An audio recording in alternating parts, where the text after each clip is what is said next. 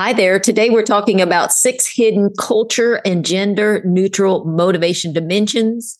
These motivation dimensions reveal our top interests and drivers, and they are so powerful because when we get to do these things, we will have more energy. We have a full tank of gas. We have high commitment and engagement. And it's like we've given employees the keys to the Ferrari with a full tank of gas. These dimensions about motivation are very practical. They provide a common language for understanding and discussing differences, and they help us benefit and understand the value of different opinions, people who have different priorities, different interests, which helps us understand the value of every relationship. So it helps us in our organization. It helps us as, as our team. It helps us personally. It helps us intrinsically. It helps us extrinsically. It helps us systemically. It really is a powerful bit of science and information to share. And I'm very excited to share this with you. And we also have a special giveaway with this episode. And so stay tuned for that. It'll be given to the first 50 people who request it, and it has a value of $350 and it relates to the workplace motivators. So we're talking about something that really matters. Everybody should be able to know what puts gas in their tank. And for you to know that for yourself, you then can help others know it. It's super, super powerful. Made a big difference in my life. And I'm eager to share it with you. Michael, hit it. Welcome to the Wake Up Eager Workforce Podcast, a show designed for leaders, trainers, and consultants who are responsible for employee selection and professional development. Each episode is packed full with insider tips, best practices, expert interviews, and inspiration. Please welcome the host who is helping leaders, trainers, and consultants everywhere, Suzie Price.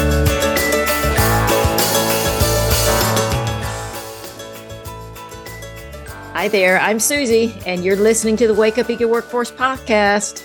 Uh, we cover everything related to helping you and the employees in your organizations build a high commitment, low drama, wake up eager workforce. And we talk about it at work and we talk about it personally because we bring ourselves to our work. And the way we can have a high commitment, low drama, wake up eager workforce is to help our workforce and help us individually in our lives we want to help you make good decisions about your people, good decisions about yourself, good decisions on how you motivate others, how you uh, place people in jobs, how you coach them, and how you serve them. And we provide all kinds of processes, tools, and resources to help you do that. And our whole focus is to help increase involvement, enthusiasm, and engagement in the work, in the workplace, and in our lives. That's why we call it Wake Up Eager we want to every day to be a day where I'm sad the sun went down and I'm excited that the sun came up because I'm in the right place at the right time, doing the right things with the right people. That's certainly a journey, but everything we're about here is wake up eager workforce and wake up eager life. Um, we want to help you bring great connection and great engagement. So today's episode is episode number 92 and it is about building a workplace full of motivation and energy. And it, you can find our directory for everything at wakeupeagerworkforce.com. I'm going to talk about how you can win a free assessment by leaving us a review. And I'll talk about that here in a minute, but you can go to pricelessprofessional.com forward slash review to get that. The official title for today's talk is Workplace Motivators drive like you have the keys to Ferrari with a full tank of gas. And yes, we are going to cover what I mentioned at the opening, which is six hidden culture and gender neutral motivation dimensions. We're going to use those dimensions and this information to rev up your understanding of motivation, energy, and commitment. We're going to use it to accelerate your ability to connect with people who have different views and different interests. We're going to use it to highlight the people you work with and the people around you, highlight their innate strengths. It's a way to empower them and help them feel on purpose and eager. And I'm going to show you how to use these dimensions of motivation in hiring, onboarding, team building, and in managing conflict uh, in this episode today. So the show notes are at pricelessprofessional.com forward slash Ferrari. How you spell that is F E R R A R I. It's all lowercase, pricelessprofessional.com forward slash Ferrari. So I mentioned that we have a giveaway and it is for a workplace motivators assessment. And so that assessment is uh, a robust tool, way we define a robust tool for measuring our top interests and drivers. And so you can take that assessment. I'll give you a complimentary link. And what I'm asking for to receive this $350 value uh, is to leave us a review. And we're going to give away 50 of these. So if you give us a review, you can go to pricelessprofessional.com forward slash review to see how to do that if you're not familiar. And then after you do the review, send me a note and say, Hey, I left you a review. I will send you a link to the complimentary assessment. It will tell you what your top interests and drivers are. You could share it with someone. We'd ask for everybody complete just one. And then you, it's a 25 page report and it takes you about 10 minutes to complete it. Once you get the link and you go online to complete it, you'll get it immediately.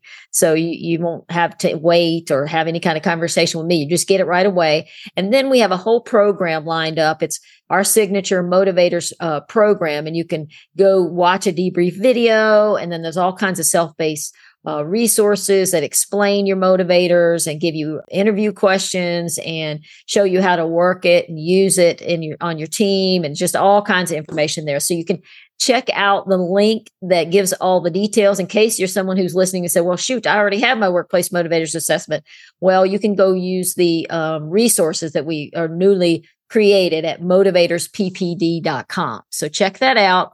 Uh, again, leave, leave, us a review. Let me know, and um, you will get a complimentary assessment uh, up to 50. Okay.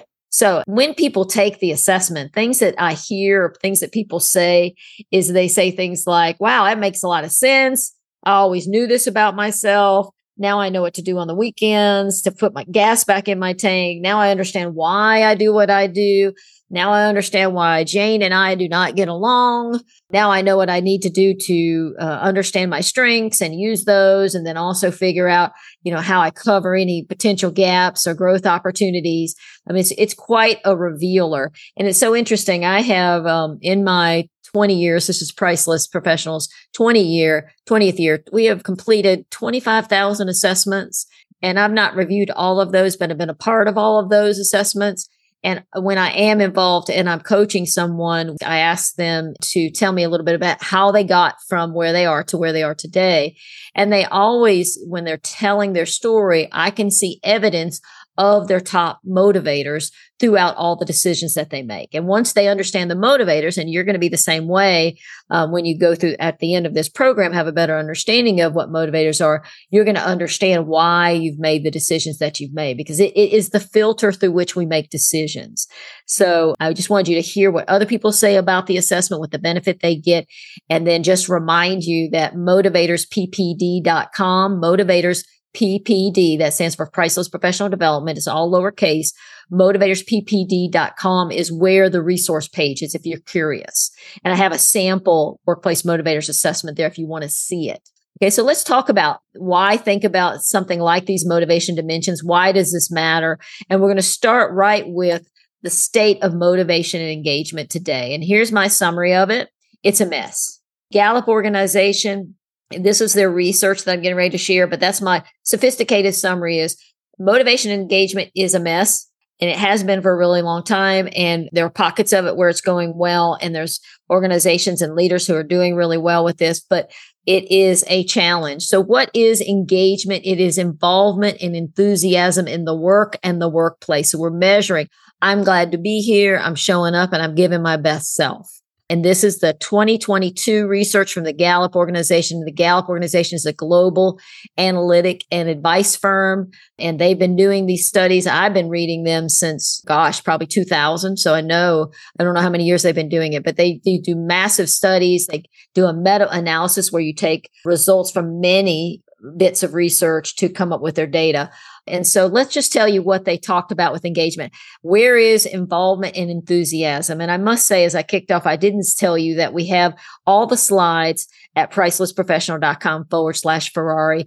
And we have a video there too. So if you're listening to this on audio and you want to come see these slides and see the video, you can do that at pricelessprofessional.com forward slash Ferrari. So here is the Gallup research. They're talking about engagement. We have 31% engagement. 52% not engaged and 17% actively disengaged. So the engagement number might be a surprise to you that it's 31%, but it's up a little bit, which is uh, new news. But the actively disengaged is very interesting 17%. That means that everybody's who's engaged, who's involved, enthusiastic, they're just not just uh, checking out a little bit, they're actively working to undermine the efforts of the people who are engaged. So we've probably all seen evidence of that. And it's just interesting that they were able to capture that in this study. The next thing that they, the summary of what they put together is 59% of the people, they talked to millions of people in organizations all over the world. 59% are quiet quitting. So that means they are just checking out a little bit. They're kind of the not engaged. They're not volunteering for extra time. They're not you know, they're not willing to volunteer for projects. They might use, have a little bit more absenteeism, use a personal day on a Friday. They're just, they're there, but they're not the involved and enthusiastic. And then you have the loud quitting, which is a lot like the actively disengaged and, and they're just not, you know, disengaged or quietly quitting like, ah, I'm not on, I'm not happy. They're resentful that they're not happy and they are loud because they are telling people about it inside the organization and outside the organization. And then the last bit of highlight that I want to share from their research uh, last year is 51% of the people on average uh, in organizations are looking for a new job. 51% are actively looking for another role. So what do we do about this? Well, that's what a lot of what we're going to talk about today is. Um, and I'm going to tie the motivation assessment to helping you turn some of that around. You know, w- what we we see is that people are liking, and Gallup talks about this. They like the remote and hybrid option, so they have a little bit more engagement because of that. But they also have higher stress because now they're not getting that sense of belonging. They're not getting that sense of connection. So they're away, and then it's you know, I'm at home, and while it is less stressful, I'm not on the road. Their lack of involvement is is causing some additional stress So, um, one of the things that they recommend, and we recommended as well, is have meaningful conversations with your employees.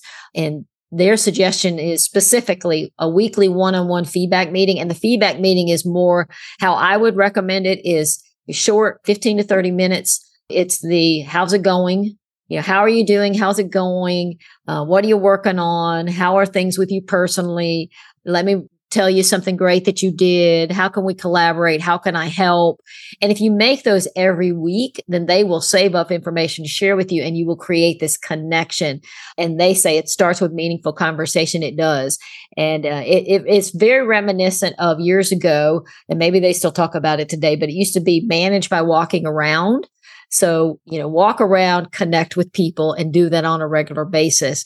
And the, and the topic of connection is a hot one. And so I want to tell you about it's hot because people need connection. If you read these numbers, Gallup's been talking about this for ages, but it's connectable is now another uh, way. Let's connect. Let's let's engage.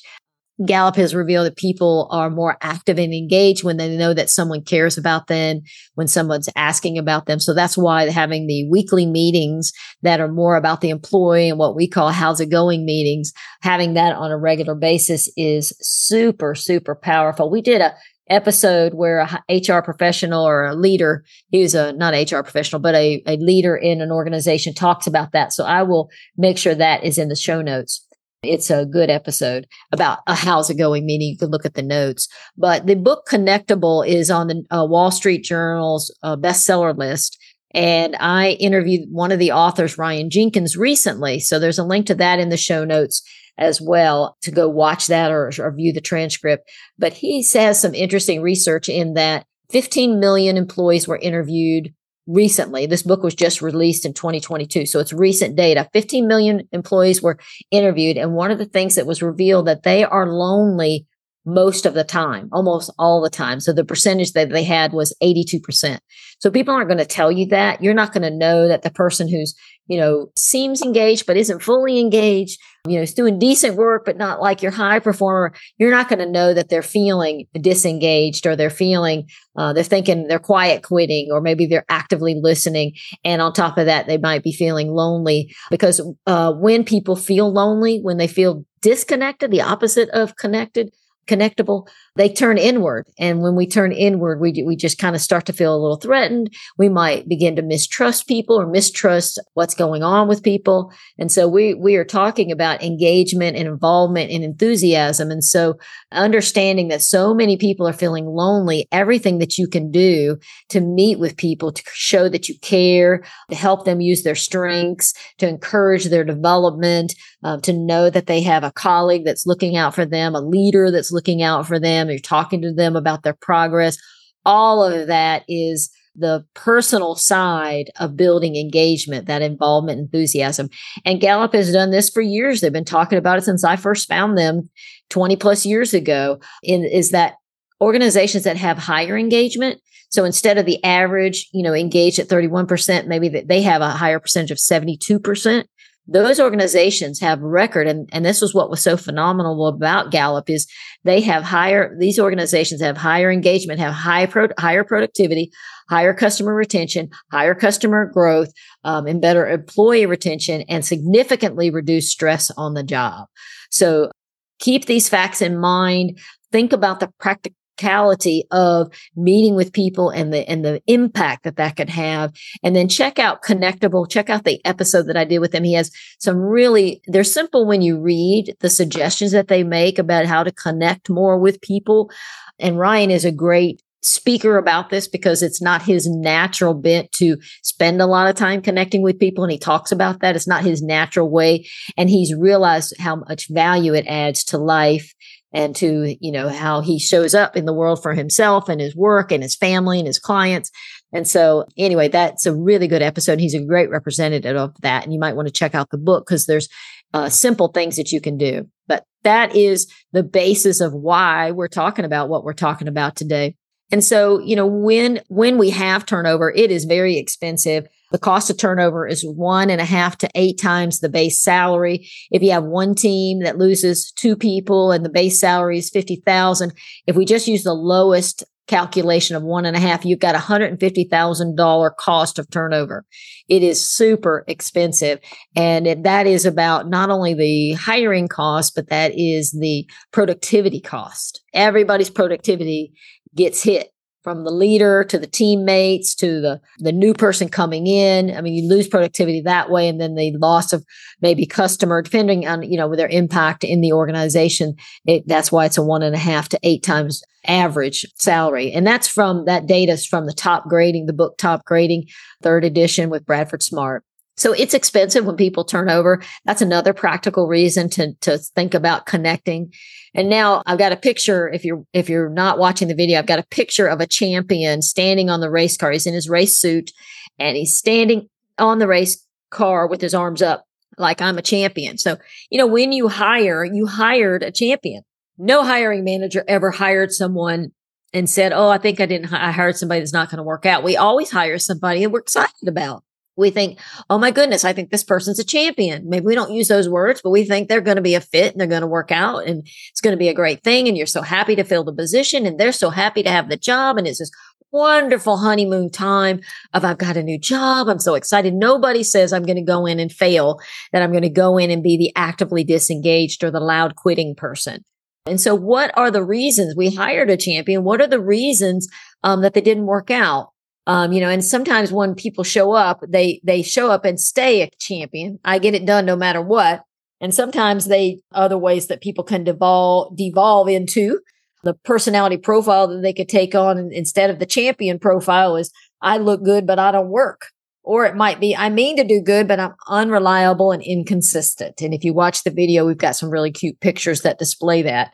Uh, all good people, but who who remains involved and enthusiastic around the work. And so, how do we make sure we we keep people a champion? What happens? What uh, determines long term work ethic and job ethic? One is fit for the job. You can have a great person that feels like a champion, and somehow they end up in a culture that isn't a fit you know, it's totally different from where they are, or the job requires different expertise than what they have, or they're not motivated, which is what we're talking about today. You know, the job uh, requires them to do, to handle rules and processes all day, every day, and they, they're not motivated by that. They're more of, you know, let me create new things and new processes. I don't want to do all the traditional stuff. And so those are the types of things that if they're not a fit for the job, then it could be a challenge to have them stay a champion. So that five areas of fit we cover in numerous episodes. If you look at the hiring episodes within our uh, directory at wakeupeagerworkforce.com, you can learn more about that. But something within your control is to really hire for fit. And there's five areas that we talk about. The other thing that we're talking about, and I just showed you with the Gallup information and the connectable is people stay because of, and stay engaged because of their relationships and their connection with the leader and with the company. And so Gallup has been pointing this out for ages, which is do they feel like the company cares about them and do they care about the company? And so that's why we want to have those regular meetings. We want to make sure that people know that we care, that they're using their strengths on the job every day. That's something that Gallup talks about. That's kind of ties with the fit. So when they're, when they come onto the job, do you see them? Do you know them? And, and then you're talking about using their strengths and then opportunities about for development. Um, interesting study, and this is uh, from the Harvard organization. It they did an 80 year study of 2,000 people, and they determined that the most significant need, they're trying to figure out health and longevity and what is the most significant need. And they determined that it was quality connection and sense of belonging. So the people that live the longest in this long term hard endpoint study, which is we followed until they passed away, and it's a large group of people. Those are the studies that have the most credence. And they said the most significant need is quality of connection and a sense of belonging. So no wonder Gallup's been talking about this for so long. People need to feel like they belong. And these two things, the job fit for the job and feeling like they have a, relationship with you and with the company are the things that you can control in this crazy big world of engagement and inv- involvement and you know people we're so complex those are things you as a leader can do with your team with your employees the thing that's not in your control, I said there were three things. We got one is fit and their relate. This two is their relationship and connection with the leader in the company. The third thing is just habits that they formed over the years. So they might have a habit. Maybe they have the capability. Maybe they're uh, a great fit and maybe you have done everything you can to, create that relationship. And sometimes they're, they're just not going to work out. Um, they're going to bring a low job ethic and it's because of old habits. They have a habit of being distracted. They have a habit of maybe a low sense of self. So they're not very resilient. And so they don't recover very well. And maybe it's a high stress job or maybe they have a low discipline. You know, we can measure some of that in the five areas of fit. And also we can measure if they're open to grow, growth and learning or not in the TriMetrix assessment. Um, but at the end of the day, you know, the, there's always a risk and the assessment is only less than 30% of the whole equation because we have complex situation when we're hiring. But you do have two things that are in your control, which is the relationship building and the job fit. So those are the reasons what we're doing here is we want to reduce the risk of turnover and low engagement because there is always a risk. We want to show, uh, create connection, create a sense of belonging, show that we care, and I'll, I'll probably, I'll use these terms quite a lot. You've already heard them a couple of times. Show that you care, show that the company cares, use strengths, use their strengths on the job every day and encourage their development. Those are some of the key engagement principles. So what we want to do is we want to give them the keys to the Ferrari with a full tank of gas. And so we're going to now go into the six motivation dimensions. And so I want you, what I'm going to do is I'm going to share a scenario with you and I'm going to have you react to the scenario. What I want you to do is pay attention to what you think your first actions would be. Don't judge it. Don't say, Oh, I probably shouldn't have said that. And if we were together, I would have you share your answer with someone. But if you're driving or you're watching this in your office, just make a note, right? Write real fast what the first thing you think. Okay. So don't judge your first uh, reaction or action. Okay. So here is the situation. I regret to inform you that your 107 year old cousin, who is a distant cousin, and you met them when you were when you were five years old, uh, has passed away, and so it, you are his only living relative, and um, we're very sad to bring this to you, but you just inherited a five million dollar car collection. So very, very exciting in that way, sad. And, and, you know, I know that you're going to grieve the loss of your cousin. And now you're thinking, okay, what am I going to do after you've grieved and kind of acknowledged that a family member is no longer with us? what are your first thoughts about this car collection? What are you going to do with it? Okay. So what I want you to do now is capture what you're going to do with this beautiful car collection. What's your first reaction and, share it with somebody if you if you're listening to this with anybody else. And now let's go through the six motivation dimensions. And what are motivation dimensions? They reveal what we're most interested in. It's how we want to spend our time. It's ha- it's the filter through which we see the world. This is what we think is most important. All right. So if you said, the, the first one, there's six listed on the page here, and I'll read them out. The theoretical is a drive for knowledge, learning, and understanding. And if you have high theoretical as one of your top motivators, then you might have said, Oh my gosh, I need to go research what it's like to own a car collection. And then I'm going to need to learn about all these cars and I'm going to talk, need to talk to other car experts. So your f- first thought is research and understanding, you know, what, what to do with the collection. Utilitarian is an, is a second motivator we're talking about, and that's a re- drive for return on investment. If that's your top motivator, you, your first action might be, uh, okay, so I'm going to, I'm going to tally up the value of all of these. I'm going to do some research on which ones are most valuable and are going to gain in value and then which ones aren't. I'll sell the ones that aren't going to gain in value and I'll just make sure I get a good return on those. And then I'll hang on to the high end ones that are going to grow. So that's how I'll get the best return on investment. A third motivator is aesthetic. This is a drive for balance, harmony, and form. And so this is the first instinct is, oh, wow, I can't wait to see them. I bet they're beautiful. I'm going to get them photographed and I'll probably hop in one with the top down and go down the coast and and just enjoy the beautiful scenery and just smell the breeze and just enjoy the experience of driving a fast car, a beautiful car. The social altruistic is the fourth driver that we're talking about. This is a drive to help others to remove pain and suffering. A social altruistic's first thought is, oh, okay, I'm going to sell the collection and I will figure out how I'm going to donate it to, but I'll probably, I'll give it to my my nonprofit that I work with on the weekends. And then I, my family, a couple family members are struggling. So I'll, I'll give them some funds. And then my neighbor is really having a hard time. So I'll probably do that. I might even set up a nonprofit with some of the funds. So we'll see, but all about service. The fifth motivator, I told you there are six. They're hidden. They're not immediately visible to us. They are uh, gender and culture neutral. This, the fifth one is individualistic political, and that's a drive to stand out as independent and unique. So this person might have thought, "Ooh, I'm going to get uh, photographed in some of those high end car magazines with the with the famous cars that are in that collection, and then I might join a car like there. I've heard that there's race car clubs. You know, like they have these country clubs for race car drivers. I would love that. Um, and maybe I'll become a hobby race car driver. We'll see. We'll see what's in the collection, but that's what I would do. And then the sixth one, the traditional regulatory, is a drive to establish order, routine, and structure.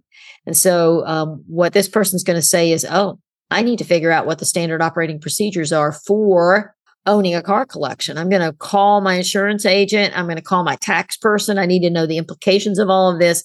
I just need to know, you know, what is the process and what are the procedures um, going to get all that in order. Okay, so you can see I just acted out, uh, slightly acted out the six motivators so you can get an idea.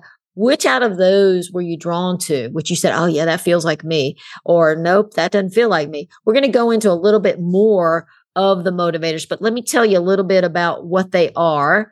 They're the why we do what we do. I've kind of mentioned all of this. They drive our choices if we can use our motivator. So if you're high utilitarian and you get to use it six days a week on the job, five days a week, it creates natural engagement. What's engagement? The Involvement and enthusiasm in the work, right? So if I get to do that, I feel more fulfilled because it's my natural strength. It's what I'm interested in. It's automatically important to us. That's why I can ask you the car collection uh, inheritance question and there's a possibility that what you thought might be a match because it's how we naturally think it's our filter. It also can be how we judge people. So we think this is so important. If other people don't think it is as important and they they are doing their top driver or motivator we can feel a little judgment around it. And it really helps teams to understand the six and understand their teammates because it reduces judgment. It can move to some understanding and some appreciation and value for the different priorities. Uh, but it gives you a common language to do that. So, but it, it can help us understand why we get aggravated with people. And then it can help you. It becomes like your arena of people that you enjoy the most. And when I say it's your peeps. And so one example for me is early 2000, I went to an Association of Talent Development meeting here in Atlanta and I came home and I can remember I used those exact words. I found my peeps. I told my husband, I found my peeps. I met all these people that were very different, but they, they were all interested in training and development and they had high theoretical. Now that I know this language, they had high theoretical in their, in their makeup because we were all, we were all living life differently, but we were on the same page. And I'll, I'll give you another example is uh, my husband is a car guy. He's a hobby enthusiast and uh, we're, we joined, we are part of a country club here in Atlanta called the Atlanta Motorsports Park. It's up in North Georgia as AMP for short. And I was at an event recently. It's called Drive Passions and everybody brings their cars and you drive and then they, they have races. And anyway, it's a whole thing. And everybody there, I was laughing to myself. Everybody there is high individualistic. I mean, and you can see it. They're all kind of, you know, together. They're all independent and unique. And they're, you know, pretty much most of the racers have that. So that's, that's your peeps. Uh, and, and, sometimes when you're in an environment with really nice people and they all are, say they are all utilitarian and you're social altruistic, you can feel like, okay, I'm not really into the return on investment. I'm not wanting to have those kind of conversations. I want to have altruistic kind of conversations. So there you can see where the rub is. And when you have this language, you can begin to understand, you know, where the differences are and not that they're wrong and you're right. Because in the world of workplace motivators, all six have value. A little bit about the history. Okay, where did this come from? Edward Spranger in 1928 wrote a book about, uh, he called it Types of Men, and it, it's about attitudes. And he has these attitudes that he talks about, these six uh, motivators. We call them motivators. Now, he was a German psychologist. And the biggest thing that he was about was he wanted to find a better way to the, to account for the complex expression of the human soul. So he knew that there was more to us. He was a psychologist and he's working with people. He knew there was more to us than these four dimensions. And at the time, that was what they used. It was something that was similar to DISC, where they ex- described people in four different ways and said, that's who you are. He said, no, no, no, we're more complex than that. There's more. That's why I love the, how he said it complex expression of the human soul. This is what motivators are. They express what we care about, which comes from within us. And when you talk to people based upon their motivators and what they're most interested in, you notice a difference. So anyway, back to the history. Edward Spranger uh, started this, came up with these uh, dimensions. A psychologist, uh, Gordon Allport, created a survey or an assessment, which is the precursor to our workplace motivators assessment. And then the company that I'm partnered with, TTI Success Insights, created the workplace motivators assessment and they validated it. And they did that in 1998 and it's EEOC and OFCCP compliant. And then I have been working with these tools since 2006 and I'm one of the top partners there in that organization. So that's a little bit about the history. And what you do, I'm going to go back through the six motivators now and, and give you more detail. And this is where you're going to want to go to motivatorsppd.com to see these slides. If you want to see, if you go to your motivator, I'll have all the detail that I'm going to share on each of the motivators or come watch the, um, the video at uh, pricelessprofessional.com forward slash Ferrari. I'm going to go through each of the motivators and what I want you to do when you're listening to it, if you've taken your assessment, go get it, go get your motivators and look for your one and two. Those are what you're most interested in. And your number six is what you're least interested in. And so those three, one and two and your six, and and the intensity with which you scored. And there's another graph in there that shows you that and you'll see that in the debrief video. How strong did you score it? Is was it stronger than the rest of the population or was it within the in the population scores? But basically you're going to look for your one two and six and there's no good or bad as i already said. There's no right or wrong in this world. There's not one better than the other. It's a matter of how you use it how do you use your strengths and then you know how do you cover any potential overdues it's not about ability. This is about interest. We're not measuring whether you have the skills to be a salesperson yet, but you do, if you're utilitarian, 82% of all top utilitarian want to be salespeople are, are good at being a salesperson because it's a return on investment. And so not everybody is a salesperson. They might be an executive or anything that uh, requires return on investment, but there's nothing that doesn't mean that they have the experience to do that. It just means I'm interested in that. I lean into these kinds of things. And when they, my job matches it and I get the experience around it, then, you know, we have the motivation. Our motivators will reorder. Usually it's nature nurture. We came in with these interests. We came in as naturally focused on being helpful or naturally focused on being practical or naturally focused on the traditions and the rules. And our nurture and nature life will teach us that as well. The people around us will either uh, mimic our environment, will learn from the people that are with us, or we'll say, okay, I'm going to do the opposite of that. It can tell us what we're what stresses us out and what we may overdo, which are going you're going to see in the slides here. And you can manage now. You can better manage your stress, and you can better understand. Oops, I know now why I've lost people because I've overdone this thing. So that's what we're going to go through right now. And I, what I want you to do is listen to each. I'm going to talk a little bit about each motivator now in a little bit more detail. And I want you to think about what are you drawn to and which repel you and then whatever you're most drawn to when you hear the famous people and and um, just think about it you're like okay yeah i think that's me. So you you might not even need to take an assessment. So let's just look at the different ones. We've got theoretical. Remember that's the i love knowledge. What they most want is to understand why and how uh, things work. They want to apply it.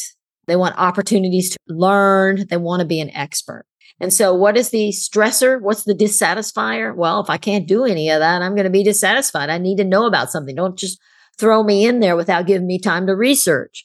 So, if you're managing someone with high theoretical, they're going to want to become an expert. They're going to want to be certified. They're going to want to know what to do. And in the inheritance, it was, you know, I'm going to learn more about cars if I got that inheritance. What we could overdo is we get so into learning and knowledge. It could be like the absent-minded professor and practical matters can be uh, ignored. And sometimes they're ma- ignored on purpose and sometimes they're ignored because we're not aware. And the on purpose might be, I'm just having fun with research. I'll deal with that later. And other people might not understand that, just like with all the overdues. Uh, depends on the intensity of how you scored it, but you can't actually uh, you know, miss practical matters because you get so caught up in. So you can kind of put fail safes in place so that doesn't happen. So what's a paid and volunteer work? I have that category on every slide. This is sometimes we're in work that doesn't match our top motivators. And so that's okay because we maybe we've done this a long time and we're really expert and we get a lot of other things out of that work that matter. So we talk about paid and volunteer work. So if your motivator does not line up with the work that you're currently doing, what's required on the job every day, then, then your job is to find time on the weekends and in the evenings to find ways to fill your tank and, and to do things related to what you're most interested in so that you find that balance. Okay. If there's a way to line up your work with your motivation should do that. But we have, you know, complex world and um, a lot of us don't learn about these things and what we're most interested in until we're already you know, committed into a role. So paid and work, volunteer work for the high theoretical science, research and development, astronomy, engineering, mathematics, philosophy, journalism, aerospace, think tanks, psychology, anthropology, professor, consultant, famous people, Al- Albert Einstein, Marie Curie, George Washington Carver, Mayim Bialik. That's the uh, Big Bang Theory. She she was uh, Sheldon's girlfriend and wife. And then, you know, of course, she's a scientist in real life too. Uh, so if you didn't know who that is, and then Nancy Drew. So you think about mysteries, you know, very curious. They're trying to figure things out. They're always researching and learning. So you see that in as the theoretical. If you were building a race team, since we have this car theme here, if you were building a race team, this job, the jobs that would really match would be the person who needs to know everything about speed, you know, be a speed expert, a race car expert, an engine expert, technology expert. That would be a match. So that is high theoretical. Does that make sense to you? Does that excite you or does it repel you? And you've been listening to part one of this episode, which is a takeoff from my signature keynote talk, motivating yourself, motivating your workforce, what you wish you knew. And you want to be sure to tune into part two to learn more about how workplace motivators is like having a key to the Ferrari with a full tank of gas. So you can tune into that episode or part two by looking for Wake Up Eager Workforce wherever you listen to your podcasts, or you can go to our show notes at pricelessprofessional.com forward slash Ferrari. And you can see part one and part two of this episode um, we also have a master directory that you can go and see the most recent episodes and all the episodes that we've we've recorded at wakeupeagerworkforce.com. And one last reminder leave us a review. Let us know that you've written the review for us, and we'll send you a complimentary assessment. And we'll also give you access to over 100 development resources. It's a value of $350. You can have a, a workplace motivators assessment, a 25 four page report specifically to you, customized uh, about you, and or you could give it to a friend or a family member. So if you have any questions, you want to reach out to me, go to pricelessprofessional.com forward slash Suzie, S U Z I E. Thank you for listening. We look forward to connecting with you soon. Take care.